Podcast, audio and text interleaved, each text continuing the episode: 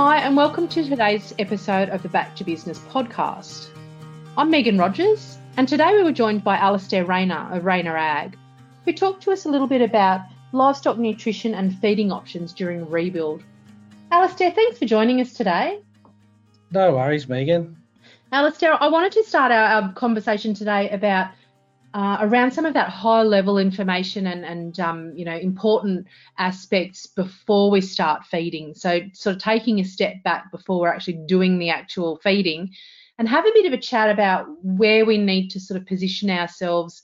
Uh, almost strategically and and in, in that kind of context before we start the actual feeding. What are your thoughts there?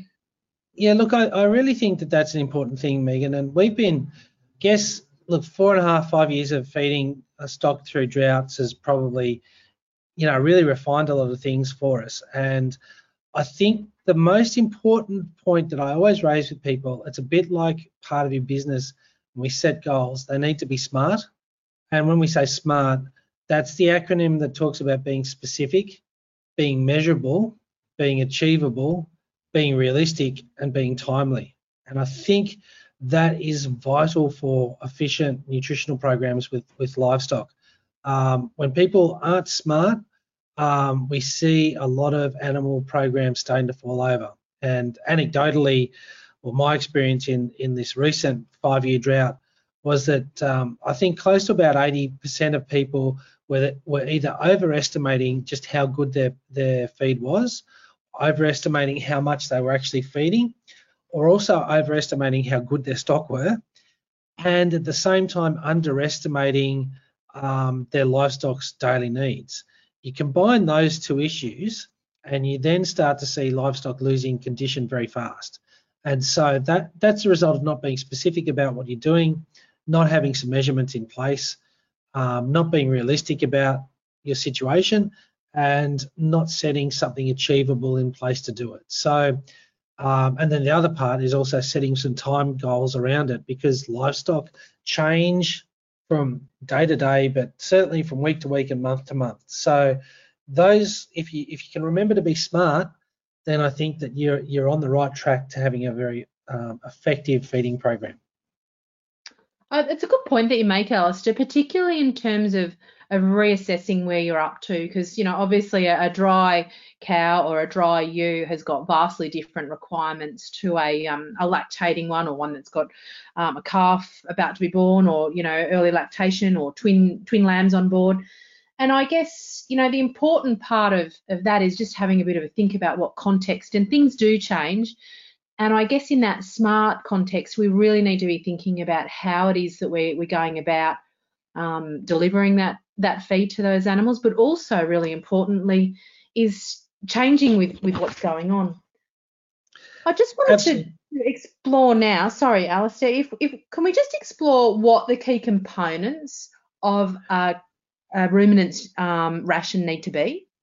Yeah, and, and I guess that that follows directly on where I'm going, Megan. I think that one of the reasons why people are not smart is because they don't necessarily understand how ruminant nutrition really happens, and and we get people very very hung up on um, ration descriptions and feed types and, and everything else without really understanding what the process is.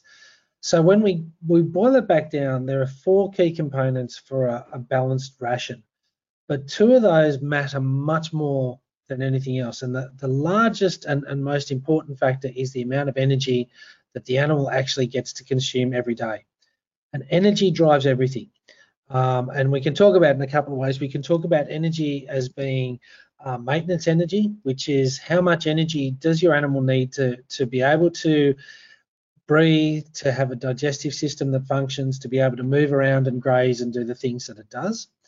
And, and that energy demand changes very much by the weight of those animals, their sex, the weather um, from day to day, the activities that, that they're going through, cycling, um, just movement, grazing, those types of activities through to pasture digestibility. And if there's enough energy to meet those basic maintenance requirements, then the, the, the remainder can then be put into production. So growth of muscle and then into fat or into production of wool or um, for lactating animals for the production of milk. But you only get um, production happening if your energy for maintenance has been met first. And so that has to govern everything you do in terms of making your animal performance targets every day happen is how much energy is in this kilogram of feed I'm providing. The second part of that then goes to how does this rumen actually function? So the rumen is the, the organ that breaks apart the material the animal eats to allow that energy to be absorbed. And that's driven by how the microbes in that rumen function and survive. And those guys need two things. Firstly, they need enough nitrogen to be able to reproduce and be active and break material apart to allow energy to be absorbed. And secondly, they need a pH neutral environment to live in. So we make sure that happens by providing enough nitrogen, when we talk about it in terms of crude protein in a, in a ration, so that those animal those animal microbes, those bacteria and fungi and so on are functioning. And we tend to, to expect that protein has to be at least equal to the level of energy on a per kilogram basis, and preferably maybe 2% higher than whatever the energy level is. So if it was 10 megs of energy, we'd really like it to be 12% crude protein. That means that we've got a, a functioning rumen that's working to its peak capacity, and we get energy absorbed out of that diet to meet animals' maintenance and energy requirements. The third part of that happiness, if you like, that neutral environment is driven around um, making sure we keep a pH neutral environment in the rumen for the bugs. And you do that in two ways. One is being able to access enough water each day to drink, so clean, um, easily access drinkable water. It's not restricted because that keeps that rumen um, liquid balanced. But the other part of it, and probably one of the big drivers of, of, of keeping a pH at a neutral level is rumination, if your animals are chewing enough. So that's dependent on how much fiber you have in the diet. Too little fiber, so something that's very green, very lush, doesn't need to be chewed. Doesn't, you know, two bites and it basically breaks up. So your animal's not chewing enough. So then it's not producing a lot of saliva that it's not swallowing down. So gradually your rumen becomes more acid. And that leads to rumen upsets. They don't then eat enough, they start to lose weight, and you start to get that imbalance that causes production issues. You have to be a bit careful with protein because if you, uh, sorry, with with with fiber, because if you let it go too far and become too stemmy and too bulky in a paddock, it physically can't be consumed and takes up too much room inside the animal. So then, because it's just filling a rumen up with this big massive of, of material, your animals can't physically eat enough to get the digestibility happening to get the energy that they need. So as a manager of livestock and of pastures, what we're ultimately trying to do is, is get a position where you've got the right amount of energy, the right amount of protein and fiber to make sure that your animals get their daily requirements. If you get those right, then you can worry about the two other things, which are vitamins and minerals. And mostly in a pasture environment, vitamins and minerals tend to take care of themselves, but there are situations where we may have um, mineral imbalances, and it's worth thinking about if that's the case, testing um, to see whether that's an issue and treating the animals with a specific program, similar to do that with vitamins. But those people who understand those key areas of, of energy, protein, and fiber are much more uh, likely to have a smart feeding program than someone who doesn't. Alastair, just on on that, I know that, that we quite often, you know, when we're speaking to to clients, and you know, sometimes people get energy and protein around the wrong way, and they talk about protein as being the most important thing that they're supplying the animals it's really important that we we get that around the right way and that we talk about energy as the first part. It's a bit like the leaky bucket. You know, you can have all of the protein, all of the fiber, all of the vitamins and minerals, etc. But if you're lacking in energy, you're never going to go further than what the law of that limiting nutrients going to um, allow. Absolutely, it's it's and this is, I guess, that it comes back to this confusion where people don't understand what the rumen is trying to do. The rumen is designed to allow pasture-based materials to be broken apart so that energy can be absorbed. So we're trying, and you know, in a in a grazing environment, the cheapest way to get energy into an animal is to allow it to graze pasture. But um, that energy can only be accessed if the rumen is functioning correctly. So we we need to make sure the protein is there and available to keep that that that if you like that engine ticking over. But um, there's no point firing the engine up and, and throwing protein down an animal's throat if there's no energy there. It's like having, you know, a race car sitting out there with the engine tuned and ready to go if you've got no fuel to put into it. So it will only perform if you've actually got energy in the form of fuel. And for livestock, that's the energy that's available and accessible in the feed it consumes. So when we talk about people who, who focus on protein supplementation, what they really should be saying is how can I make our animals rumen function so that they can eat more and digest more energy in every stomachful each day. Wise words, Alastair. So moving on from understanding what key components that we've got in a ration, the next step I reckon would be talking about or thinking about what the requirements of the class of livestock we've got are. Yeah, and and this is a it's a really good point, Megan, because again, there are people who would like to just have a silver bullet, which is feed this much of this feed each day. And that doesn't happen because our livestock are all different. Everything is it's a move it's a constantly moving environment that we're trying to manage and make sure works the most efficient way. And so what we would then come back down to is to think about what are the minimum requirements for the class of animals that we're talking about because it's going to vary quite a lot. And obviously, take it back to what we said at the start in terms of maintenance energy and production energy.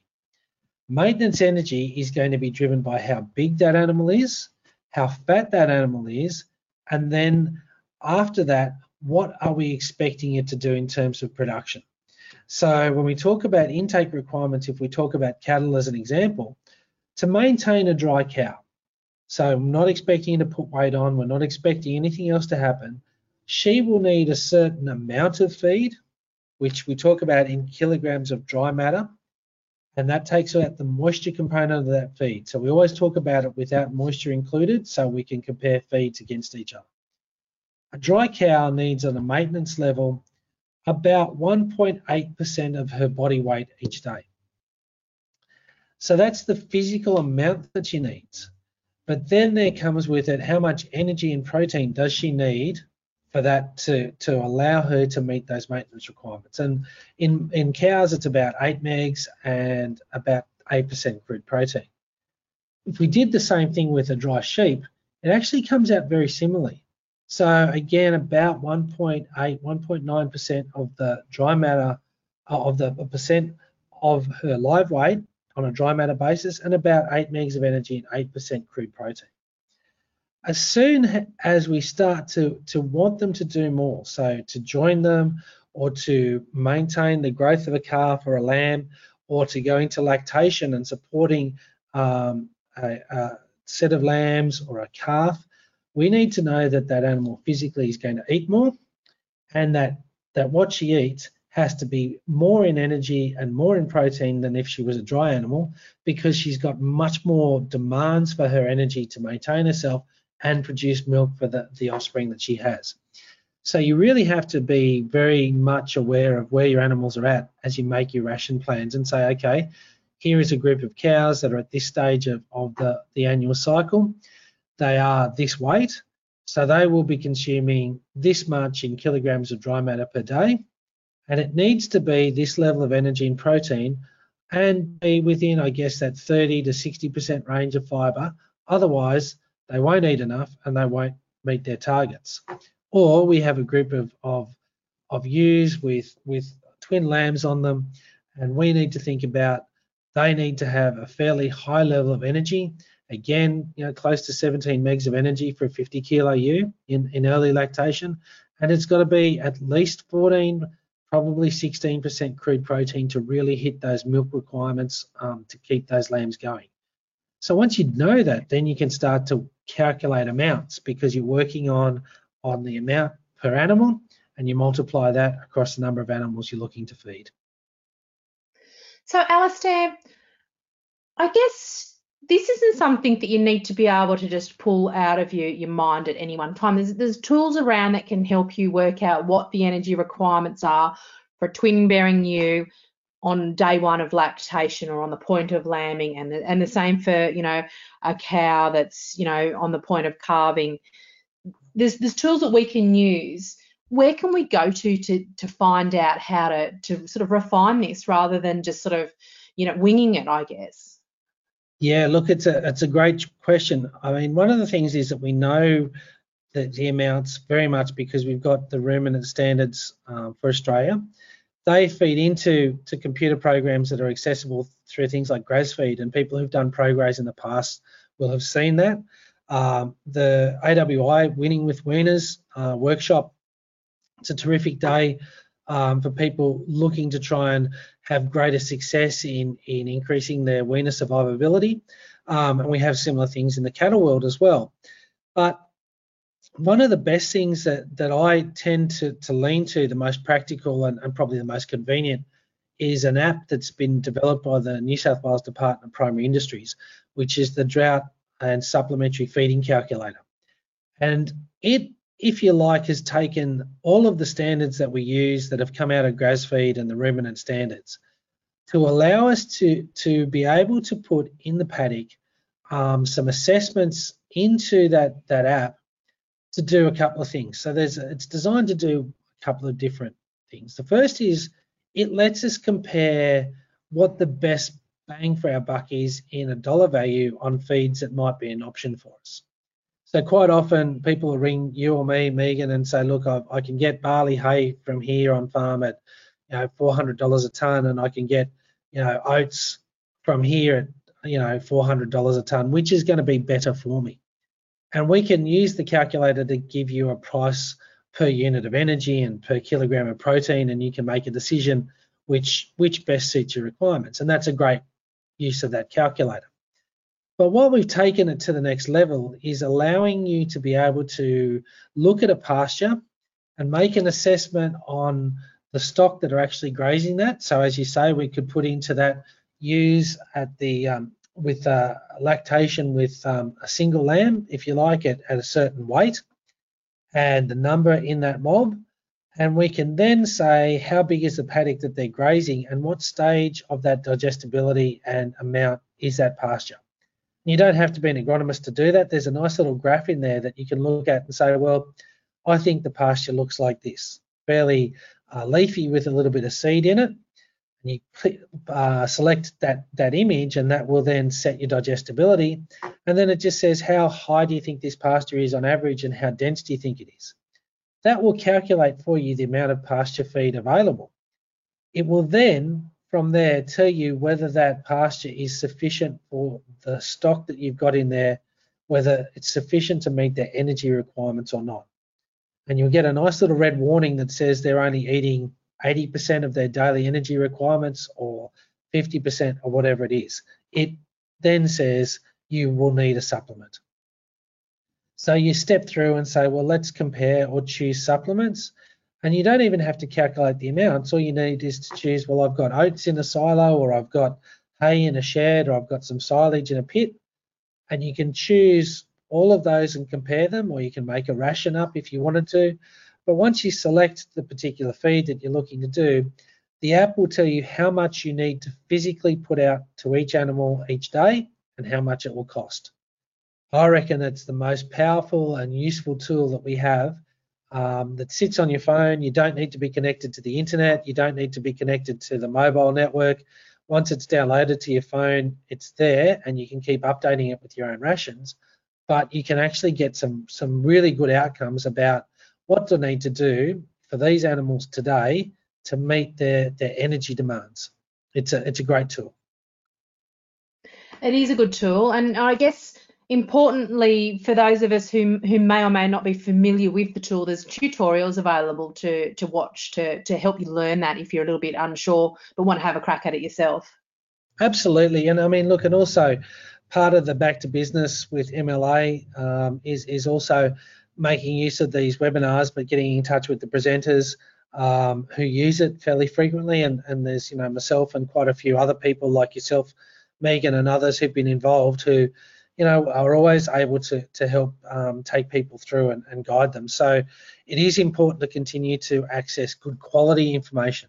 And that probably is the other part of, of, of feeding correctly is being very discerning about the information that you select and making sure that you're addressing the right points.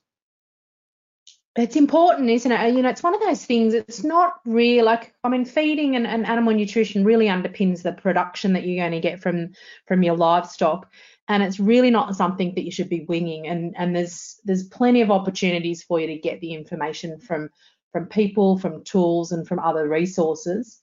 Just getting back to the nuts and bolts of a feed budget what sort of time frame do you like to work with with with regards to your feed budget, Alastair? I generally work on a on about a 30 day basis, Megan. Um, and, and, I do that for, for a specific reason. I, I, think six weeks tends to be just a little bit too long, particularly I think for sheep who've got, um, you know, everything happens a little bit quicker. You know, gestation is a lot shorter than it is for cattle. Um, you know, we we everything's a little bit quicker than say in a cattle program. But even within cattle, um, on a good quality um, diet, cattle will change a fat score in within 40 days. So I reckon 30 days a month is a really, I guess, a practical time to to do some assumptions about um, how much you will need for the month ahead. But it also gives you then a bit of a planning window to say, okay, I'm going to use according to the app and based on consumption of pasture. I'm going to be feeding, you know, five tons of feed this month, um, and I that means that that I'll probably be rolling that over into the next month, but I might be needing to increase the amount of storage I have, or feed on hand, or every, anything else. So it gives you, I guess, a bit of a planning window um, with enough um, capacity to respond to changes, but doesn't lock you into being too panicked um, and and it's not so long that that you're not able to respond to seasonal changes or other things that might occur. It's such an important thing to, to put that context around your feed budget. And you know i mean i guess you know i'm a bit like yourself. I really like a good feed budget. And i've been known to to break a, a sheep one down into fortnightly increments just to account for that point that you made earlier alastair that things you know can change quite rapidly with a sheep just given that the you know the gestation's 150 days, so things things can you know change, particularly in the last trimester of of um, gestation. Things change quite rapidly. So yeah, I've certainly been known to um to use a, a two week increment, but maybe look at a six week length of time, like your planning window. So again, it's a bit of a horses oh, yeah, for courses. It is, but I think that that's a really good approach. I think I think your feed budgets have got to be I don't know that you weekly gives you any. You know, weekly is probably too short. Fortnightly, I think for sheep is probably perfect in a lot of ways, but you need to probably set it in that context of a window. 30 days for cattle is about right. But it also then, I mean, we're looking, you know, Fridays for those people listening in today, they're probably hunkered down where it's warm and dry, but outside they've got livestock that are really dealing with cold conditions. And we know that critical temperatures um, the lower critical temperatures for stock where they need more energy to stay warm or they'll use more energy to stay warm really do change the amount of feed that you need to provide. We normally would expect in, in, in cold snaps like the one that we have this week, you should be feeding about 20% more of, of a daily requirement than, than you might have budgeted for. So having that into your that that capacity to respond to those changes is important. And so four weeks or two weeks, depending on your stock, is probably about right. And and again, thinking about that cold weather and and um, and giving them some um, you know a bit of an adjustment in the lead up to that cold weather and then throughout the cold weather, just to help them um, because obviously their energy requirements are going to go up because of the the cooler temperatures. What are some of your key tips and um, um, you know how how do you sort of you know suggest people uh, go about that. Obviously, we're coming into the cooler months of the year, so this is going to become a little bit more frequent, um, presumably with these cold blasts that we get. What are your key tips for people uh, when it comes to feed budgeting and, and mitigating against, you know, forthcoming cold changes? Well, I might talk mitigation to start with because you know, it is as, as silly as it sounds, but I, I mean, planning ahead, these these events are, are given, you know, a fairly good lead up now in terms of weather forecasts. So you've generally got, um, you know, a fair bit of notice that something is about to happen. So starting to consider to move to those more sheltered paddocks, particularly the stock that are most vulnerable. So the lactating uh, ewes and lactating cows, uh, sheep off shears, more younger, lighter animals, the ones that are, are, are more prone to to cold, um, giving them that opportunity to break up the wind speed and so on. That's important. But then the other part of it is that they will, as temperatures um, and rainfall and wind all combine to to put a chill um, into the environment, there, there needs to be offset by the amount of energy that they can either burn off or consume and burn off. So increasing rations ahead of the front is important, but also giving your stock the opportunity to adjust to those new rations, to know where they where it is, to eat it and be used to eating it. So you want to be providing. I prefer hays over anything else because both the digestion of that hay helps release more uh, more heat. There's a generation of heat from that fermentation, as well as then the extra energy that's available from that increase in, in their ration. Um, that's important, um, but making sure that they know it's there and they're using it ahead of the cold front is really important. Um, it's also, I think, a really important thing not to to use, you know, low quality straws and roughages because stock just won't eat them, particularly if they've got a choice between green pick and and roughage. They're just going to ignore it, and and so you don't get the benefit that you're trying to get, which is increased energy, increased fermentation, increased warmth. Alastair, I think that um, we've we've certainly had a lot to cover, and in a pretty short period of time. I I, I guess you know the, the key points um, that I've taken from our conversation are that you know number one, we need to have a, a bit of a, an endpoint and a purpose to what it is that we're doing with, when we're thinking about our livestock nutrition. Uh, we also need to consider that that our pasture may or may not contain what our um, livestock requirements are. So knowing what our livestock requirements are knowing the difference between energy, protein, fiber, vitamins, and minerals, and what their role is in um, in maintaining and production feeding animals, and then importantly, which tools to use. And I think I think we've covered a fair bit of that today. And I, I just wanted to thank you for your time today. Um, and if people people are um, interested in uh, making themselves available to the the Back to Business consulting program, there's, there's certainly a great opportunity there to get some uh, you know, a second set of eyes look over your feed budgets, and, and I think it's going to be time well spent for people. So thanks, Alastair, for joining us today. Not a worry. Thank you again for the opportunity, Megan.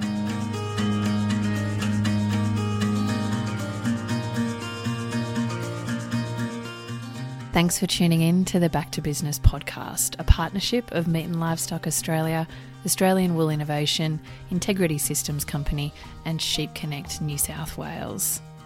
In the meantime, if you're finding this information really useful, we would love for you to share this podcast amongst your own networks and appreciate a rating and a review on iTunes so that other farmers can find this Back to Business podcast.